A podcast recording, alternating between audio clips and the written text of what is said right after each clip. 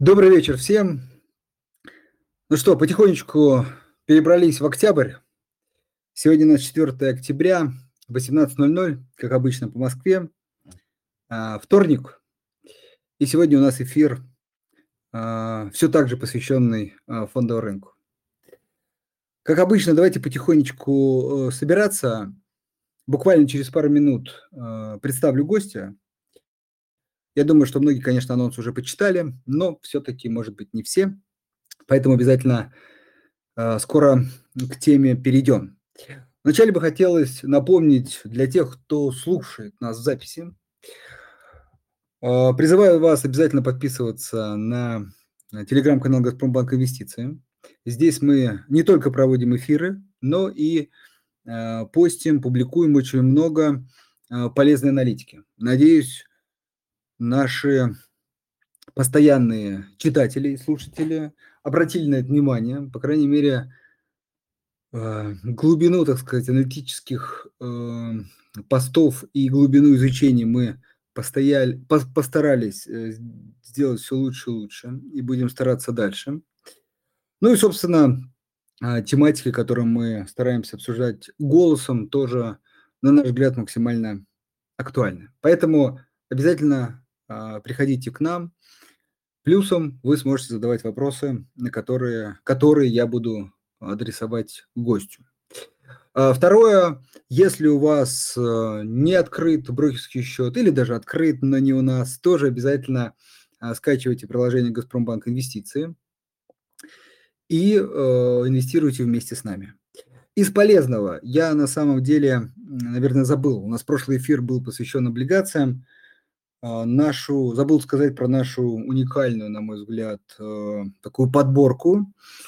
Это две подборки по облигациям. А, мы их называем такой надежные и а, средние облигации по уровню соотношения риск-качества. Плюс этих подборок заключается в том, что там достаточно много, больше 50 облигаций в каждой подборке, и все они ранжированы по сроку э, до погашения. Там э, еще важный момент. Облигации исключительно э, с фиксированным купоном, не амортизационные облигации. То есть классические облигации, где э, приобретя ее, вы будете получать стандартный прогнозируемый купон до погашения, где вы сможете вернуть и вложенные средства. Так вот, э, облигации, с одной стороны, инструмент несложный, но возникают сложности. И вот эти подборки на наш, опять же, взгляд, дают уникальную возможность жизнь максимально упростить. А как ими пользоваться? Вы открываете подборку. Все-таки для совсем начинающих инвесторов рекомендуем надежные облигации в первую очередь. Открываете ее, задаете себе вопрос, на который чаще всего знаете ответ только вы. На какой срок вы готовы инвестировать ваши деньги? Ну, например, это год, два, три. И, собственно, подбираете просто по списку, идя вниз, сверху вниз, те облигации, которые подходят вам под срок, по сроку. И вы сразу получаете надежные облигации с подходящим у вас сроком, с предсказуемым купоном, ну, как бы то, что нужно, и э, покупаете. Вообще, напомню, облигации – это лучший инструмент для начинающего инвестора. Кто уже поопытней и хочет все-таки чуть большую доходность, переходит в подборку среднего риска, а принцип тот же самый. Определяйтесь со сроком, их может быть, кстати, не обязательно год, два, три, может быть, часть на год, часть на два, часть на четыре и так далее. И вообще подходящие трехлетние облигации. И, собственно, также выбирайте. Все максимально удобно. Ну и некий анонс э, для тех, кто нас будет слушать в записи, что в ближайшее время добавим еще такую подборку интересную с выплатами, так, э, сложенную так, что купоны э, вы будете получать каждый месяц. Не все облигации платят купоны каждый месяц, но если подобрать определенным образом, чтобы даты не совпадали, а как бы были, так сказать, размазаны по сроку, разбросаны, то получается, что э, по вашему портфелю вы будете получать купоны каждый месяц. Ну, там плюс-минус, да. Вот, это тоже такая интересная история. Поэтому обязательно следите за подборками, за тематическими материалами. Также в нашем приложении скачивайте его и, собственно, пользуйтесь э, обязательно. Ну что, э, теперь предлагаю потихонечку переходить к рынку. Давайте взглянем на индекс МВБ. Что мы здесь видим? Пытается наш родной индекс МВБ потихонечку отскакивать от минимума. Очень важно еще раз проговорить, я думаю, сегодня еще и тоже будем это говорить, но все-таки вначале заострить на это внимание, что обратите внимание, это, собственно, было и после февральских событий, и сейчас начинает повторяться. Безусловно, в отсутствии э, какого-то э, какой-то новой, очень важной, неожиданной информации, которая не бралась в расчет, рынок начинает восстанавливаться. То есть если просто отсутствует информация, даже я не говорю про положительную информацию, просто отсутствие какой-то негативной, уже рынок начинает восстанавливаться. А, причиной этому, на наш взгляд, является все-таки действительно низкие уровни цен по отношению с, к показателям компании. Не просто исторически низкие, что вот упали, а именно по отношению к доходам компании. То есть мы видим двухзначные э, часто дивиденды.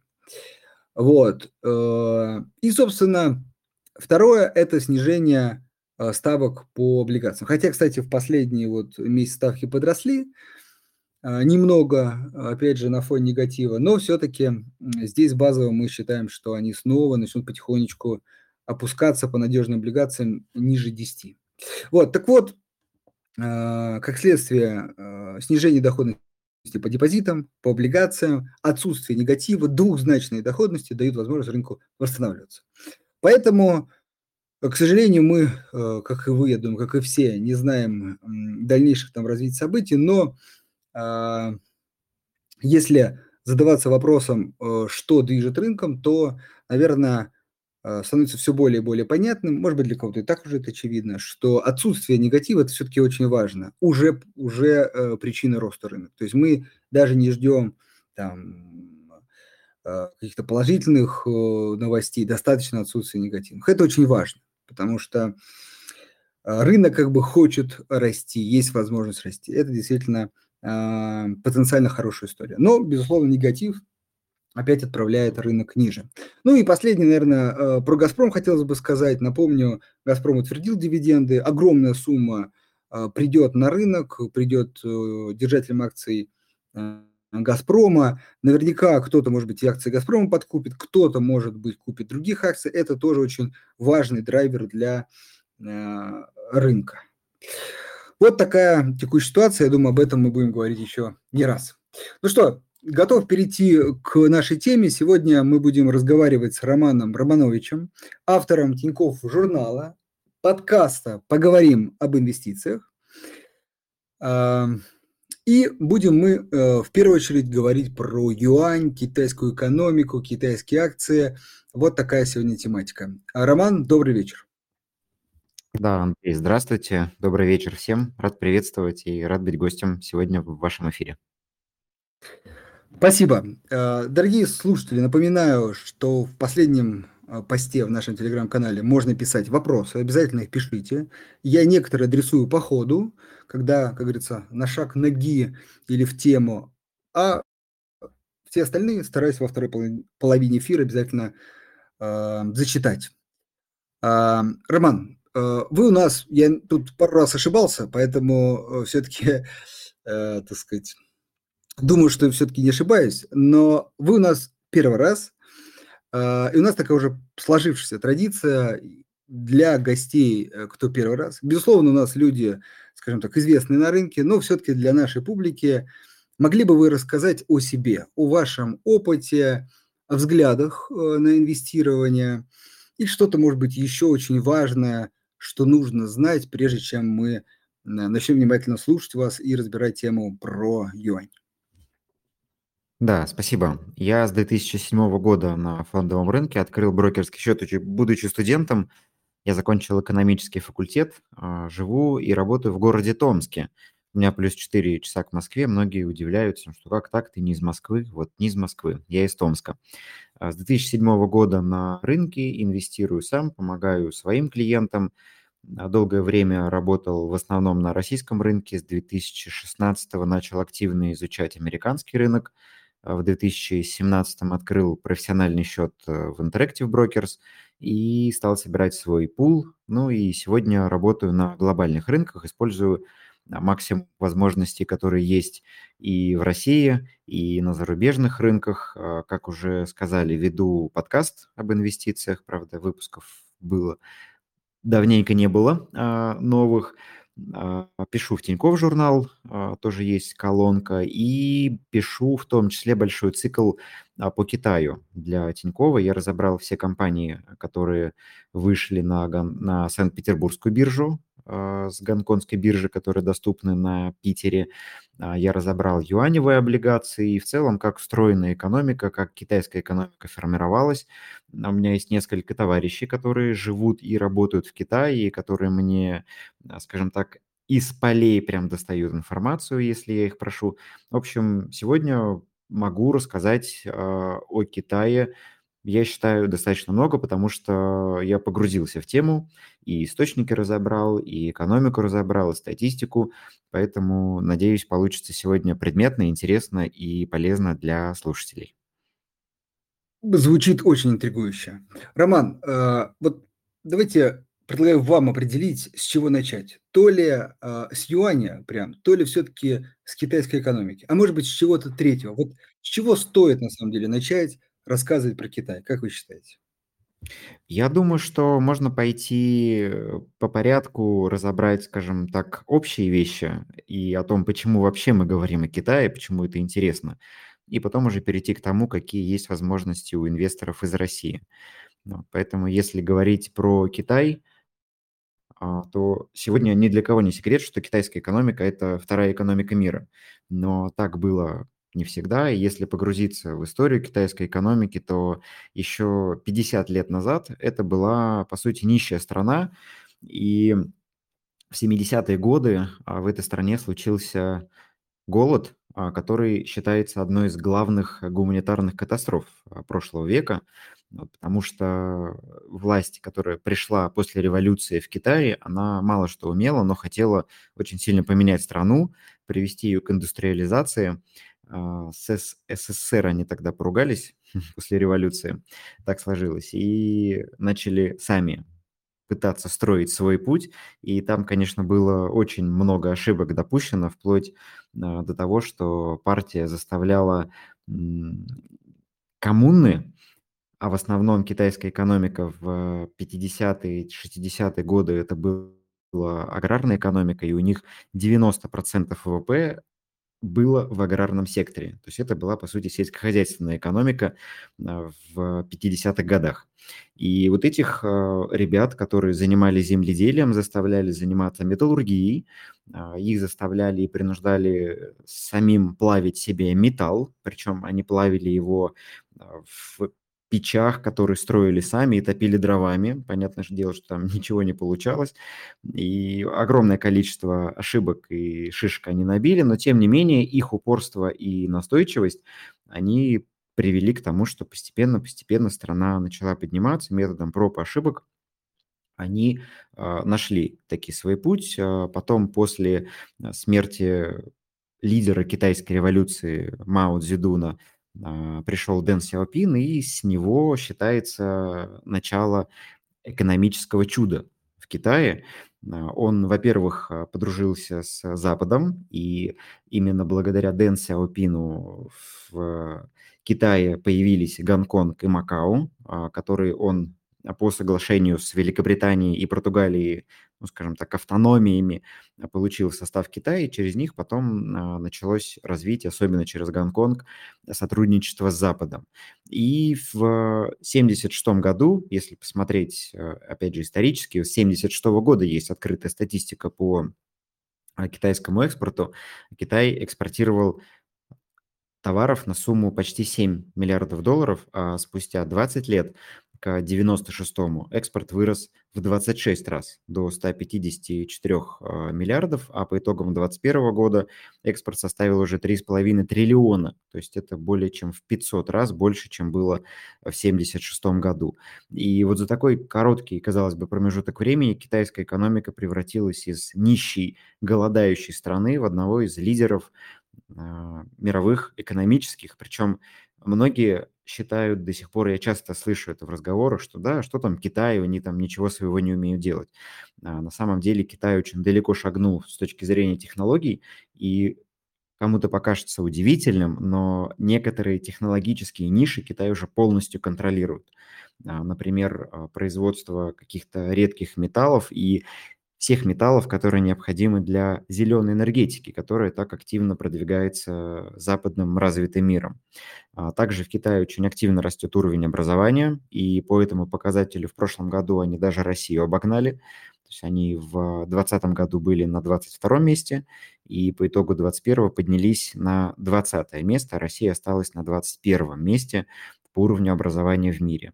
По количеству патентов на разработке Китай обогнал и американцев, и японцев, и немцев. И сегодня это страна с самым большим количеством патентов на разного рода разработки.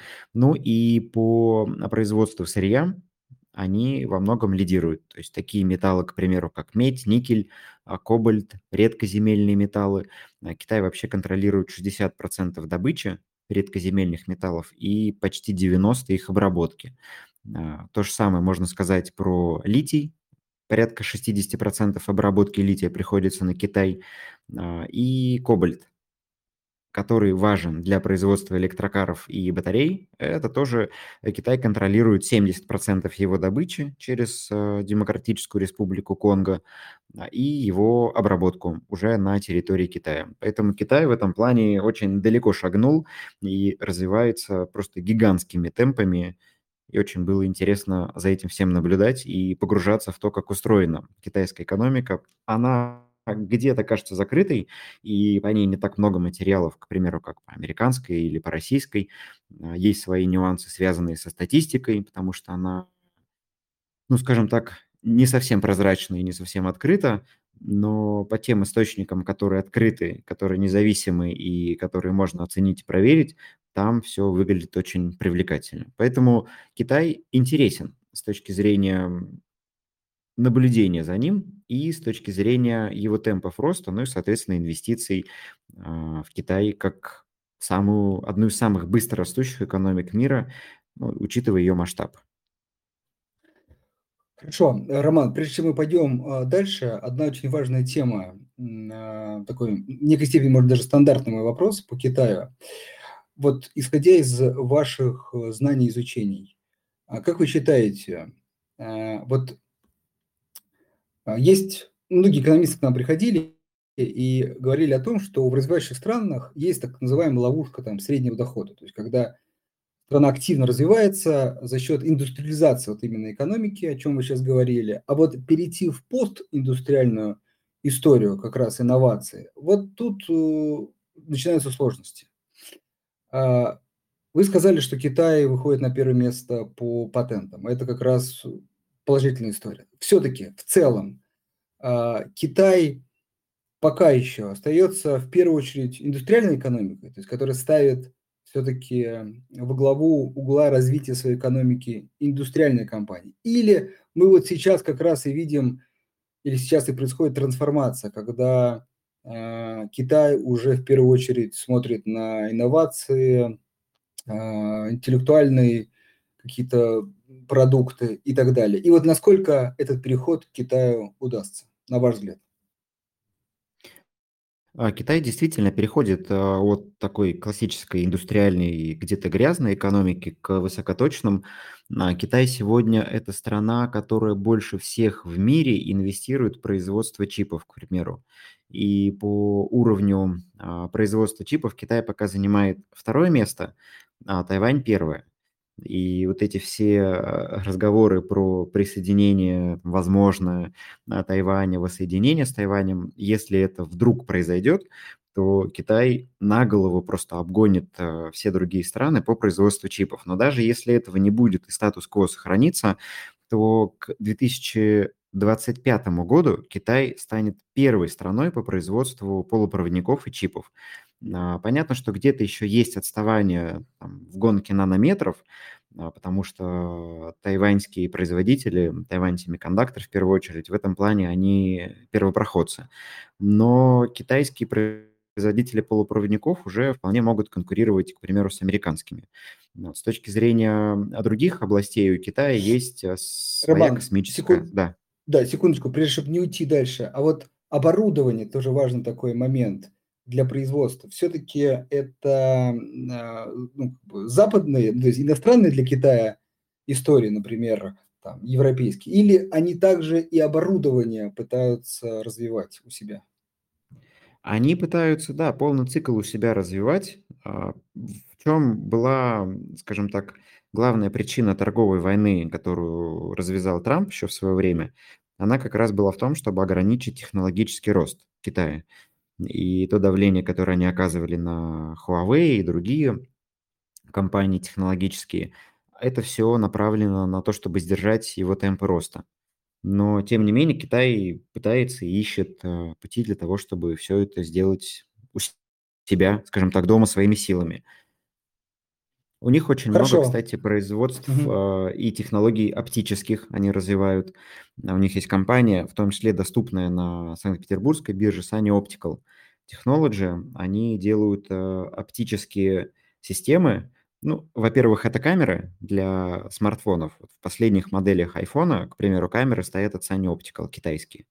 А, плюс ко всему, они делают системы распознавания для автомобилей, и все вот эти технологии в современных автомобилях, которые используются в виде автопилота, распознавания пешеходов, удержания в полосе, это в том числе технологии Sony Optical. И из 30 пяти современных автомобилей в мире, которые вот производятся, 28 а, это оборудование Sunny Optical. То есть по многим отраслям и технологиям они одни из лидирующих позиций уже занимают. Так, говорили дальше про космос. А, да, я начал говорить, что у них есть своя космическая программа, вот, и они э, собираются даже свою станцию делать скажем так, в качестве альтернативы МКС. Понял. Следующий вопрос, э, тоже вполне стандартный, но хотелось бы услышать ваше мнение. Это, э, с одной стороны, может быть, некая несочетаемость, а может быть и сочетаемость. Это рыночной экономики и э, такого сильного государственного управления, которое так или иначе, по крайней мере, последние вот годы, что многих насторожило показало, да, что государство активно вмешивается в экономику, в деятельность компаний, э, пытается, скажем так, контролировать эти истории. Вот эта история, это, ну, как скажем, скорее, ну, как бы, ничего, ничего такого плохого, ничего серьезного, некая специфика, скорее, Китая, и, не мешает дальнейшему развитию Китая. Или это какое-то фундаментальное такое противоречие, которое, собственно, может затормозить развитие э, китайской экономики, например, какое-то ближайшее время? Я думаю, это такой сложный вопрос, на который нельзя дать однозначный ответ, потому что, с одной стороны, государственное управление и регулирование, оно э, позволяет экономике избегать каких-то сильных пузырей. Ну, то есть э, сейчас вот то, что мы наблюдаем, и в том числе вот у вас один из последних постов на канале, он как раз посвящен а, был сектору недвижимости. А, сектор недвижимости в Китае, он действительно напоминает и есть в нем признаки пузыря. Но китайское правительство, распознав этот пузырь, начало его потихоньку сдувать. И ввело вот те самые описанные три красных линии, которые а, позволяют ограничить некачественных застройщиков от кредитных денег. И это случилось как раз а, в период пандемический, а, и наложилось два фактора. Замедление экономики из-за пандемии и запрет на кредиты. И привело к тому, что китайский сектор недвижимости страдает. Но, как у вас было указано, и так оно и есть, только 10% компаний под это попали. То есть они а, путем вот такого вычищения ручного они ограничивают развитие неэффективных компаний. К примеру, то, что мы видим в развитых в рыночных экономиках сегодня, а, та проблема, которая может стать причиной нового кризиса, это как раз долговые пузыри, когда компании занимали деньги под низкие ставки, просто потому что можно было занять и потом их как-то выгоднее инвестировать. То есть компании не нужны деньги, но она все равно их занимает. Тот же Apple, к примеру, да, у него есть долговая нагрузка, но по большому счету ему деньги эти не нужны для развития. Он их брал и использовал их там через те же байбеки, через э, какие-то выплаты, стимулирующие программы и так далее. То есть для развития бизнеса эти деньги были не нужны, но можно было взять, потому что ну, вот, дают, считай бесплатно, бери. Вот в Китае это очень жестко контролируется, и вот с этой точки зрения такая регуляция, она помогает избегать пузырей и в ручном режиме их сдувать, ну, либо там, когда надо, надувать. То есть то, что сейчас делает, например, Китай, пытаясь стимулировать свою экономику и двигаясь, по сути, в противофазе к остальному миру, то есть когда во всех странах развитых ставки растут, в Китае они, наоборот, падают. А, то, как это было в пандемию, когда китайцы первыми вошли в пандемию, и когда весь развитый мир погрузился в локдаун, и Америка с Европой были закрыты, Китай начинал разгоняться. И именно в тот момент они заняли и нарастили свой экспорт, который и продолжают сейчас удерживать. То есть они вот в этом плане, регуляция, она двигает их экономику в нужное направление для страны. Поэтому, на мой взгляд, с точки зрения текущего роста и быстрых темпов роста, это им помогает. Как будет дальше по мере того, как экономика будет замедляться, ну, я думаю, время покажет. Но я не могу сказать, что это плохо. То есть... Ну, то есть, скорее, э, вывод ваш в том, что плюсов пока больше, минусов. Вот так, правильно? Да, да, однозначно. Плюсов больше. Хорошо. Про рынок недвижимости еще один есть вопрос. Смотрите, действительно, наверное, ну, для тех, кто следит за экономика Китая уже не секрет, э, действительно некий там, пузырь, не пузырь, перегрев, тут по-разному можно это называть, но проблемы на рынке недвижимости есть. А, я все-таки вопрос хотел чуть пошире задать. А, вообще, опять же, с моей точки зрения, а, мне кажется, такая основная мысль, да, что экономика Китая в первую очередь э, последние долгие годы двигалась вот такая, не просто рынок недвижимости, а вообще глобальная стройка там мосты, дороги, инфраструктура, частная э, недвижимость, коммерческая, это все э, очень много-много инвестиций и действительно такой локомотив. Вот э, исходя из текущей ситуации, вот этот драйвер, он еще может э, как бы двигать э, китайскую экономику. Может быть, только проблемы, например, в частной э, недвижимости. Инфраструктурные проекты там еще есть огромные, там еще много потенциала роста. Или все-таки глобально все мы видели, знаете, вот эти картинки, когда там даже дома сносятся, и то есть с излишком, да. То есть нет ли ощущения, например, что в Китае, как это ни странно для остального мира, некое переинвестирование в инфраструктуру? Вообще, не только я имею в виду в частную недвижимость. И вот этот драйвер роста как раз иссякая сейчас и тормозит э, китайскую экономику. Именно сейчас это оказывает давление на экономику. Э, с точки зрения недвижимости, вообще недвижимость в Китае была основой благосостояния людей. Порядка 65% а, капитала простых китайцев а было сконцентрировано именно в недвижимости. И долгое время, по мере бурного роста экономики сектора недвижимости, идея была очень простая. Купить квартиру и сдавать ее или потом продать а, по мере того, как она вырастет, потому что сектор недвижимости хорошо рос и приносил доходность вот таким инвесторам. Ну и, соответственно, эти квартиры покупали потом сдавались э, в аренду или продавались потом новым покупателям, и это позволяло китайцам зарабатывать деньги. Сегодня доходность от сдачи в аренду в Китае одна из самых низких в мире.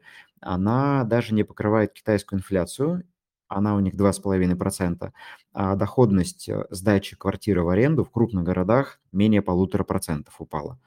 А, я думаю, что сейчас китайцы будут переориентировать свое население с фондового рынка, ой, вернее, с рынка недвижимости на фондовый рынок.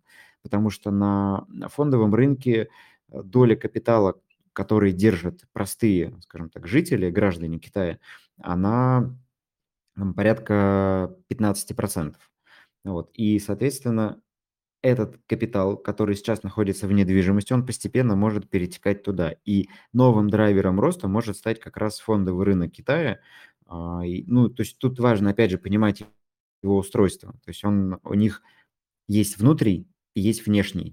То есть внешний – это гонконгский фондовый рынок, гонконгская биржа, и есть внутренний – биржа Шанхая и Шэньчжэня. И туда, скажем так, просто так с улицы не попадешь. То есть если а, вы хотите торговать на биржах Шанхая и Шэньчжэня, то нужно получать специальное разрешение. Вроде как Китай говорит, что это все открыто, свободно, но практических примеров нет. То есть туда попасть простому человеку нельзя а, пока. Там работают на этом рынке фонды, а, крупные инвестбанки, их там можно по пальцам пересчитать. Но по размеру вот этот рынок, по количеству инструментов, по количеству представленных секторов, он сопоставим с рынком американским. Там по количеству акций, которые торгуются на Шанхае и Шэньчжэне, ну, примерно столько же, сколько в Америке, там порядка 6 тысяч бумаг. А, поэтому я думаю, что может начаться переток. И вот от того, насколько эффективно весь этот процесс пройдет, и и без потерь и потрясений для рынка недвижимости, вот, мне кажется, будет зависеть а, их дальнейшее развитие. Но в целом рынок недвижимости может продолжать расти за счет инфраструктурных проектов. То есть жилищное строительство, я думаю, будет замедляться, и оно уже замедлилось. Я не, не уверен, что оно поднимется, а вот инфраструктурные проекты сохранятся, потому что у Китая есть их, э, скажем так, национальная гигантская программа – это «Один пояс, один путь», это восстановление исторического шелкового пути, и согласно этой инициативе они строят инфраструктуру уже не только в Китае, а по мере продвижения всего этого пути. То есть он захватывает и Пакистан, и Индию, и Россию, и Казахстан, и Среднюю Азию, и этот путь, а, торговые пути из Китая в Европу, ну, через разные пути, через Россию, морские пути, и для всего этого нужны инвестиции, в том числе а, в России Китай эти инвестиции делает и в других странах, которые в этой инициативе участвуют. Поэтому с точки зрения инфраструктурных проектов здесь сохранится а, рост, сохранятся инвестиции. В жилищном, скорее всего, мы увидим замедление. А, понял. Так, следующий вопрос уже про ближе к нашей теме. Действительно, достаточно подробно поговорили. Дорогие слушатели, если какие-то есть вопросы к Роману, обязательно пишите. Сейчас Скоро к ним перейдем. А, про юань. И даже, давайте так, прежде чем к юаню, потому что это касается темы, а, вот скажите еще про открытость, закрытость Китая. Вот, э, опять же, интересно ваше мнение, ваших э, коллег, которые непосредственно в Китае живут. Вот как бы изнутри э, какая, какова хотя бы, ну, какая тенденция? То есть, скорее, Китай открывается потихонечку, или э, нет, Китай все так же закрыт, и пока никаких предпосылок к этому нет. Ну и как следствие уже про юань, потому что юань тоже как бы есть внутренний, есть внешний, и это как бы некая производная вот той самой закрытости. Поэтому первое, наверное, про открытость, закрытость юань, юаня, ой, Китая и тенденции. Второе про юань. А, Китай пока не стремится открываться миру, а, потому что у них есть все свое. То есть они не испытывают проблем из-за того, что у них условно нет Фейсбука или а, нет WhatsApp, потому что у них есть WeChat, в котором есть вообще все. от э, общения до каких-то социальных взаимодействий, заканчивая покупками. У них есть свои огромные, гигантские маркетплейсы, интернет-магазины и прочее, прочее. То есть в этом плане они у себя заместили то, что есть в западном мире и то, что считается благами цивилизации. То есть у них есть, к примеру, Meituan, а, который обеспечивает им доставку еды, продуктов, а, Alibaba, Tencent со всеми их сервисами. Поэтому в этом плане они не чувствуют каких-то проблем или ограничений, потому что они сделали все свое. Ну, так называемый там, китайский интернет и все вокруг него сопутствующее. А с точки зрения открытия для мира этого нет – ну, то есть официально вроде как говорится, опять же, там, с точки зрения брокерских счетов, что можно открыть и торговать на шанхайской бирже, но практически этого получить невозможно. Хотя вроде как говорит, приходите, покупайте, но это скорее особенность китайского менталитета. Ну вот, поэтому в этом плане они стремятся на самобытность и независимость. И этот тренд, скорее всего, будет и дальше сохраняться, потому что он помогает им а, выжить и в условиях обостряющейся и торговой войны, и экономической войны с развитым миром, это им поможет а, выйти из этих, из этих скажем так, трений победителем. Так, теперь про юань, а, если можно, поподробнее, какие, на ваш взгляд, перспективы, там, стабильность, снижение, рост, э, еще что-то, что может влиять на национальную валюту Китая? Да, вот что касается а, юаня, то юань а, интересная с точки зрения поведения к доллару валюта, они не привязаны тесно к доллару, вот, но при этом их курс колеблется в достаточно узком диапазоне. То есть за десятилетие колебание юаня к доллару составило 20%. Даже вот с учетом текущих там, рекордного, как говорят, падения юаня, действительно, оно было самым быстрым а сейчас, потому что если мы а, посмотрим на курс, то в весной этого года курс был 6.36, а буквально пару дней он поднимался до 7.24. Вот соотношение доллара к юаню. И вот эти 7,2 – это максимальная граница, которой юань поднимался за последние 10 лет. А нижняя граница, которой он торговался, это был порядка уровень 6 а, юаней за доллар. Вот, поэтому валюта сама по себе не самая волатильная, то есть у нее есть периоды роста, падения, но эти колебания, они в достаточно узком диапазоне, то есть не более 20%.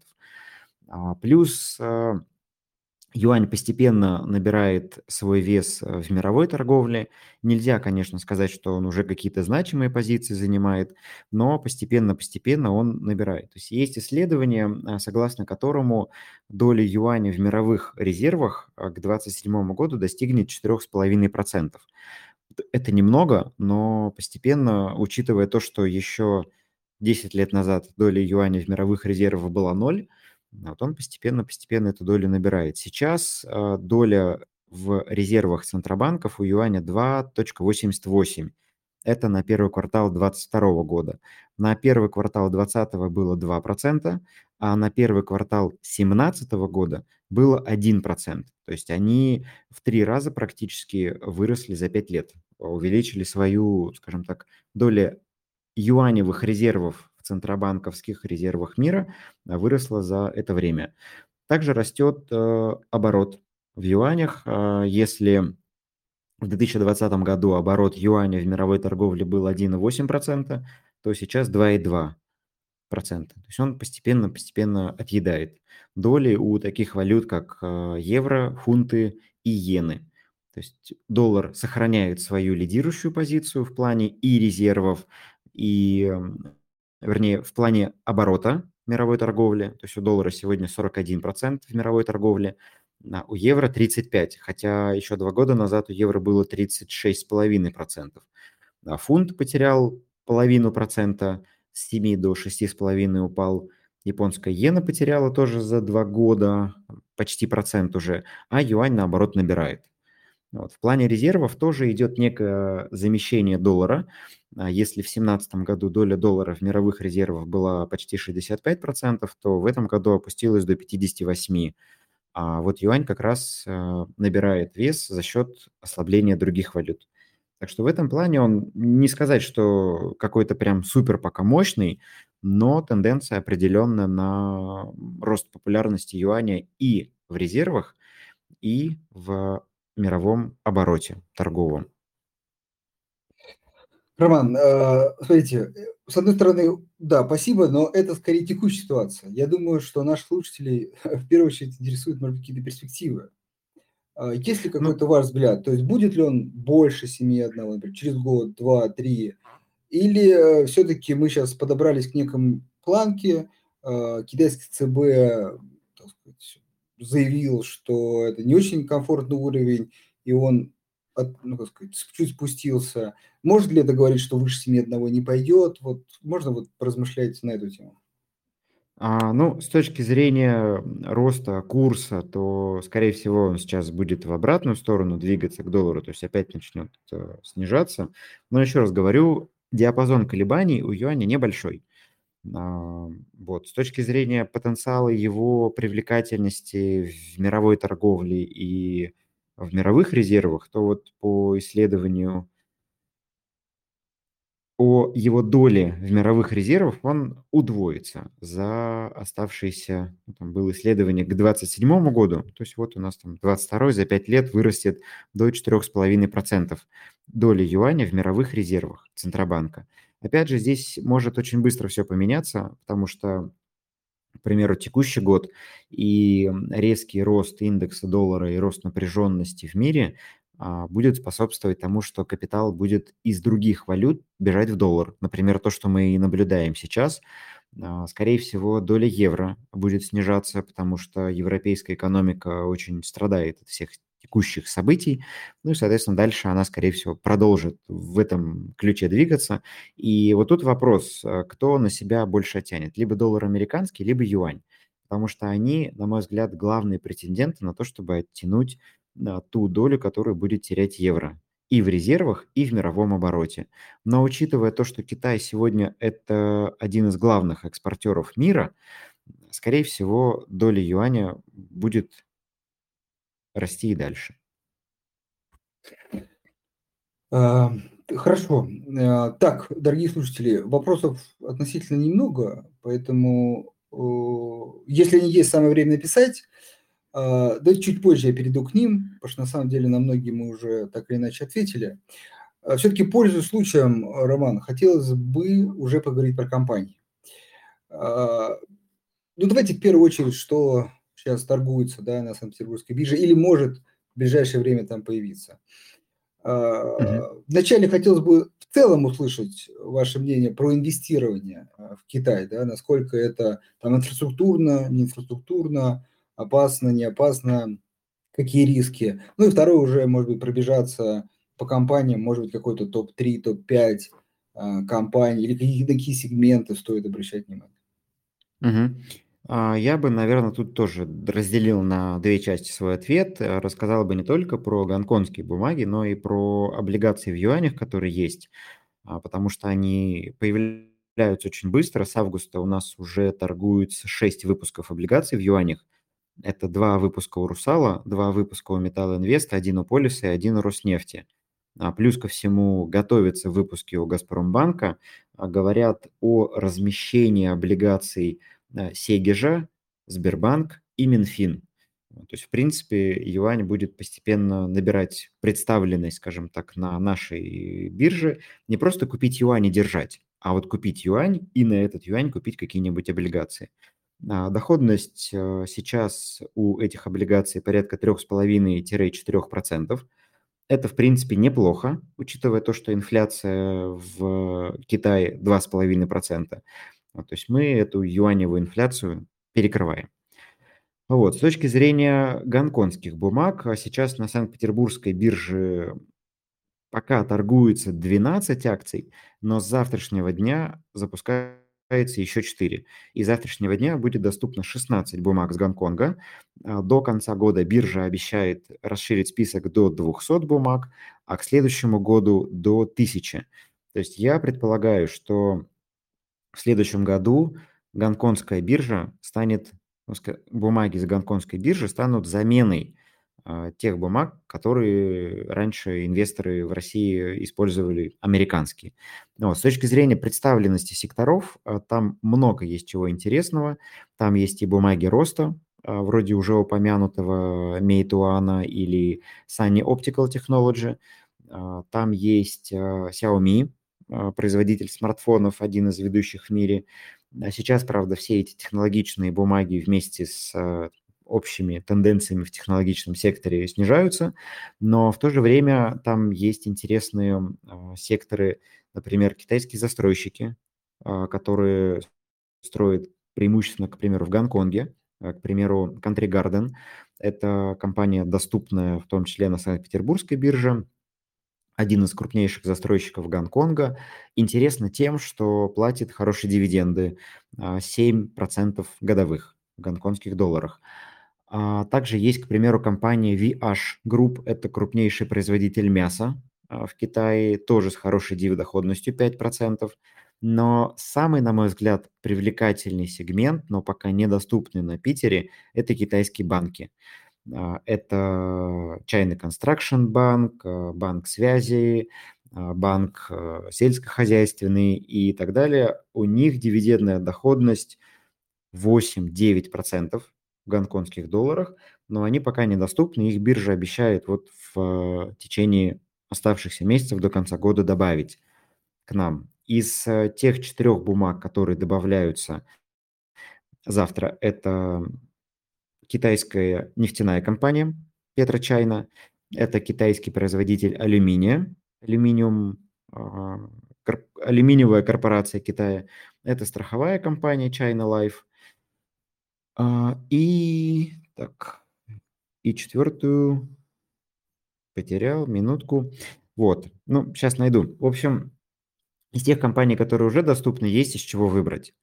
А, поэтому постепенно сектор будет расширяться. Гонконгская биржа, в принципе, сама по себе одна из крупных бирж в мире. На ней торгуются 2200 акций. Ну и, соответственно, представлены практически все секторы экономики, начиная от технологов, заканчивая страховщиками, теми же биотехами, банками, строителями, перевозчиками и так далее.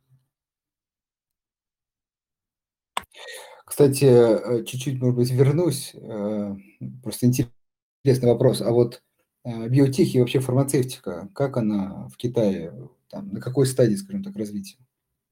А, китайский биотех, ну вот из тех, например, которые доступны на Санкт-Петербургской бирже, Sino Biopharm. А если говорить в целом про китайскую фармацевтику, она в таком интересном положении находится. У них своих разработок не так много, и большая часть китайской медицины – это так называемые дженерики. Есть это те препараты, которые, ну, скажем так, имеют уже открытый доступ для перепроизводства, патенты по которым закончились, и они могут просто делать аналоги. То есть, к примеру, какой-то западный крупный производитель, у него закончился патент, и китайские производители по рецепту делают такой же препарат у себя. И вот у них порядка 70% всей фармакологии – это дженерики. Но у Китая есть программа по производству собственных патентованных препаратов, и у них а, компании-производители а, получают большие гранты и налоговые льготы – за выпуск собственных препаратов. И с точки зрения производства дженериков у них тоже интересная модель. А, компания, которая первая наладит производство какого-то аналога, она получает э, эксклюзивное право продавать этот препарат на территории Китая в течение года. То есть, условно, какая-то первая компания занимает, условно, производство препарата от головной боли, и все, она год его продает. Другие не могут его производить, пока вот у них вот этот э, год не закончится. И они тем самым стимулируют адаптацию новых препаратов, и за счет этого сектор медицины очень быстро растет. И у них, опять же, есть еще э, собственная медицина восточная, они с ней борются вот э, как раз э, стимулируя производство фарм-продукции. Но в целом рынок очень растущий, и по объемам, опять же, ожидается, что к 30 году он догонит американский. То есть сегодня американский э, фарм-рынок – это крупнейший рынок в мире, но Китай очень быстрыми темпами его нагоняет. То есть догонит не только по объемам, но и по именно новым лекарствам, да? То есть... Да, да. Да, окей. Так, э, ну, компания, может быть, чуть позже в конце еще вернемся. Давайте все-таки по вопросам. Хотя, опять же, э, частично мы отвечали. Ну, Роман, смотрите, тут есть вот инфраструктурный вопрос. Не знаю, сколько вы комментируете такие вопросы. Ну, давайте я зачитаю. Э, возможные санкции на НКЦ могут каким-то либо образом повлиять на юань или инструменты в нем? Или это никак не связанные вещи? На юань, скорее всего, нет. А, по крайней мере, по той информации, которая у меня есть, а, санкции со стороны Запада затронут обращение доллара и евро. Вот, поэтому, скорее всего, с юанем все будет хорошо. Вот с гонконгским долларом тут могут быть вопросы, потому что гонконгский доллар привязан тесно к доллару американскому, и здесь могут быть какие-то сложности, но опять же сложно здесь пока предугадать. Я, по крайней мере, не видел а, ни со стороны биржи каких-то ограничений и предупреждений, но среди брокеров я видел, что открытие инвестиций запретили покупать гонконгский доллар у себя как раз по причине потенциальных инфраструктурных рисков. Но каких именно, не было указано. Вот, поэтому здесь пока все в таком состоянии до конца не ясно, к сожалению. Вот. С точки зрения гонконгских бумаг, которые торгуются на питерской бирже, а, здесь у многих тоже часто возникает вопрос, а вот что будет, если санкции наложатся на эти инструменты, либо на депозитарии. Тут э, вопрос больше к бирже нужно адресовать, и мы его адресовали в плане мест хранения этих бумаг, но биржа говорит, что не раскрывает, скажем так, источники хранения, но говорит, что это разные депозитарии а, в разных юрисдикциях, и риски блокировки тем самым минимизированы. Но конкретики тоже мы, к сожалению, не получили. Я думаю, это связано с тем, а, чтобы как раз э, не подсвечивать цели для потенциальных санкций. Так, э, следующий вопрос. Э, Дмитрий спрашивает. Была информация, что китайское государство само регулирует цену юаня, а не внешние факторы. Знаете ли вы что-нибудь по этому поводу? Ну или какое у вас мнение? А, ну, Здесь я бы не сказал, что оно само регулирует цены юаня, потому что все равно экономика Китая сильно интегрирована в рыночную. Вот. Поэтому то, что мы увидели в этом году, и то падение юаня, которое случилось, оно как раз случилось а, потому, что инвесторы продавали активы в юанях и переводили эти активы в доллары, и доллары выводили за пределы Китая. Поэтому да, мы увидели падение а, юаня. Вот. С точки зрения влияния на курс, конечно, интервенции они осуществляют. Они понижают ставки, они понижают нормы резервирования для банков, они всячески словесно поддерживают юань. Ну, то есть тут работа ведется, как, наверное, и в любой а, стране, и а, точно так же поведением через ставку, через какие-то высказывания может влиять на доллар любой центробанк мира. И он это делает в рамках своих интересов. Вот. В плане ручного курса, ну, я тут сомневаюсь, потому что все равно есть рынок, он большой, и Китай слишком интегрирован в мировую экономику, чтобы юань был вот прям полностью в ручном режиме. А, вопрос от Яны. Э, хотелось бы разобрать несколько, насколько сейчас имеет смысл перекладываться из доллара в юань в ожидании укрепления юаня и ослабления индекса доллара, и когда это можно ожидать. Тоже такой момент, зависящий от нескольких факторов. А, во-первых, геополитика, на мой взгляд, сейчас именно она влияет на укрепление индекса доллара, потому что ну, как еще со времен Второй мировой войны, в любой непонятной ситуации в мире а, инвестор ищет тихую гавань. Америка сегодня – это а, самая тихая гавань, потому что у них там за океаном практически ничего не происходит, и у них там всегда спокойно и вроде как безопасно. Вот поэтому капитал сейчас бежит туда, ну и, соответственно, другие валюты относительно доллара снижаются. А плюс ко всему это поведение ФРС, которая резкими темпами поднимает ставки и делает привлекательным инвестиции в долларах. То есть трежерис на прошлой неделе достигали 4% по доходности и ну, 4% по трежерис, давно такого не было. Вот поэтому инвесторы пытаются зафиксировать для себя такую высокую доходность и из других активов выходят. А, с точки зрения дальнейших перспектив – я думаю, что в сторону снижения индекса доллара а, может повлиять тот факт, а, что на прошлой неделе, опять же, Банк Англии фактически сдался перед лицом, перед выбором между дальнейшим повышением ставки и ограничением инфляции и поддержанием экономики в рабочем состоянии, потому что десятилетия низких ставок оно расслабило бизнес, расслабило компании, и текущий рост ставок приводит к тому, что не все способны обслуживать свой долг, в том числе и государство. А, поэтому на прошлой неделе Банк Англии, чтобы поддержать рынок облигаций от их падения, а, влил туда 65 миллиардов фунтов. Вот. И есть опасения, что ФРС может последовать похожему сценарию и либо прекратить повышение ставки, либо прекратить количественное ужесточение, которое они производят. То есть они постепенно э, изымают ликвидность, постепенно гасят активы со своего баланса. И если это произойдет, то это опять же приведет к ослаблению доллара, но и с другой стороны это приведет к росту инфляции и очередному ее витку. Поэтому здесь две таких очень сильных, на мой взгляд, противоборствующих стороны. А, кто из них победит, сложно сейчас предсказать. Но если пытаться оценивать по техническому анализу индекс доллара, то больше шансов за то, чтобы он сейчас начал а, коррекцию и, соответственно, падение. Ну и в этот момент другие валюты могут подрасти, в том числе юань. Так, э, вопрос от Сергея хороший. Получение дивидендов в... Но это все-таки вы спрашиваете про гонконгский доллар. Э, ну, на самом деле, и про юань я бы тоже адресовал. Есть ли какие-то ограничения? Ну, пока нет, а потому что та инфраструктура, которая организована Санкт-Петербургской биржей, опять же, по заявлению биржи, она не препятствует получению дивидендов э, по бумагам с гонконгской биржи. А, по юаням, ну, у нас а, пока юаневых бумаг нет, у нас, ну, в смысле акций, у нас только облигации, которые размещены здесь в России, на Мосбирже.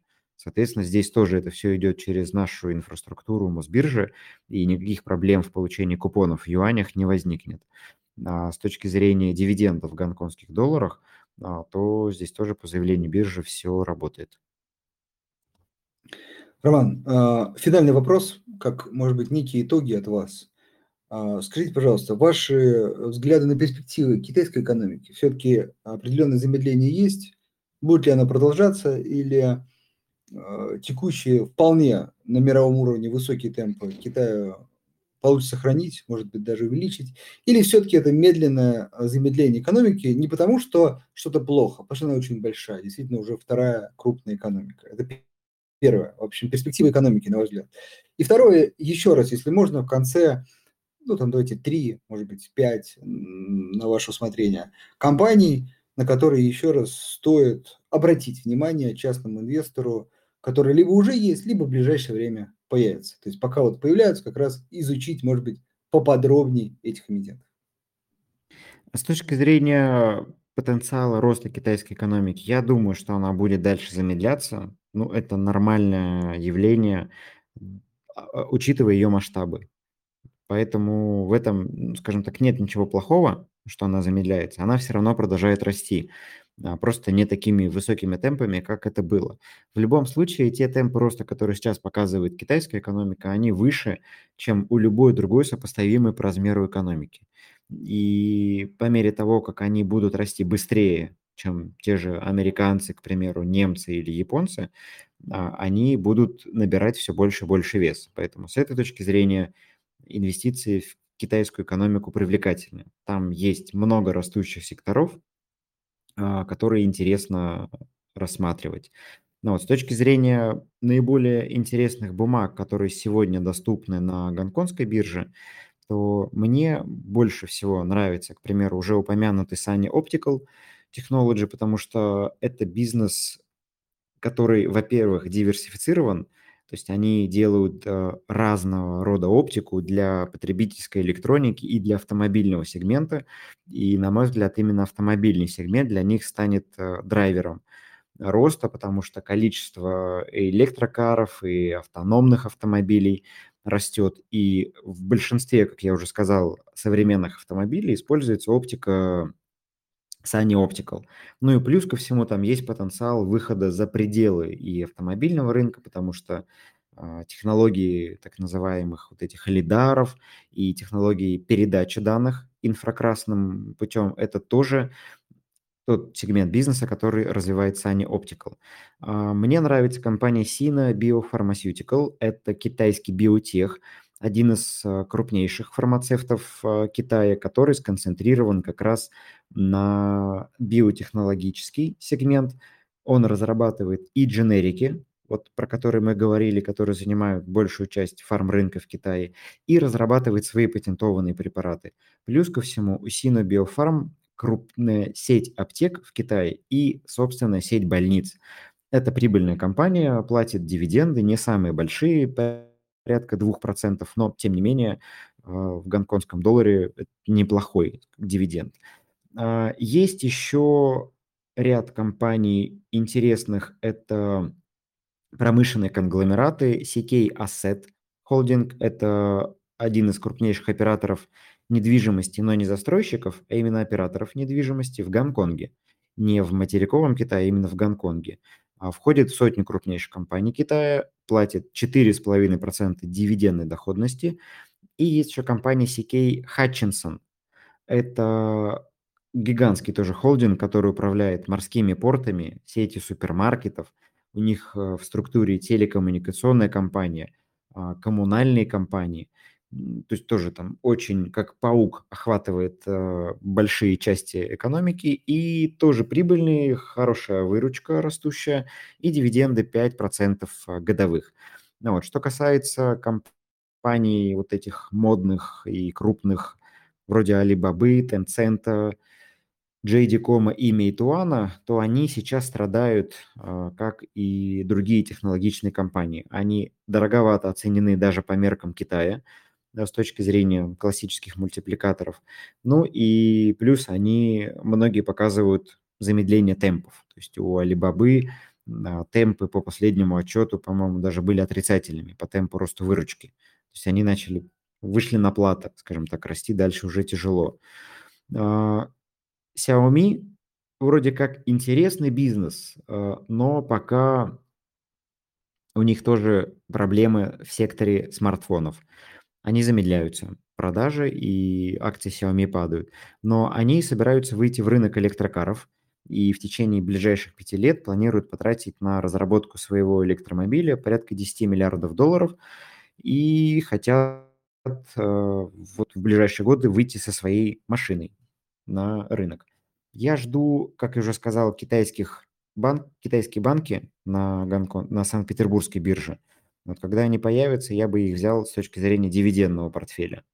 Вот. А в целом, если посмотреть на сектор, то хороший растущий сегмент а, показывает сегмент медицины и сегмент производства полупроводников. Пока от ярких представителей нет на Санкт-Петербургской бирже, но по мере того, как будут появляться новые компании, я думаю, что кто-то из производителей полупроводников там будет, и вот в них я бы тоже смотрел.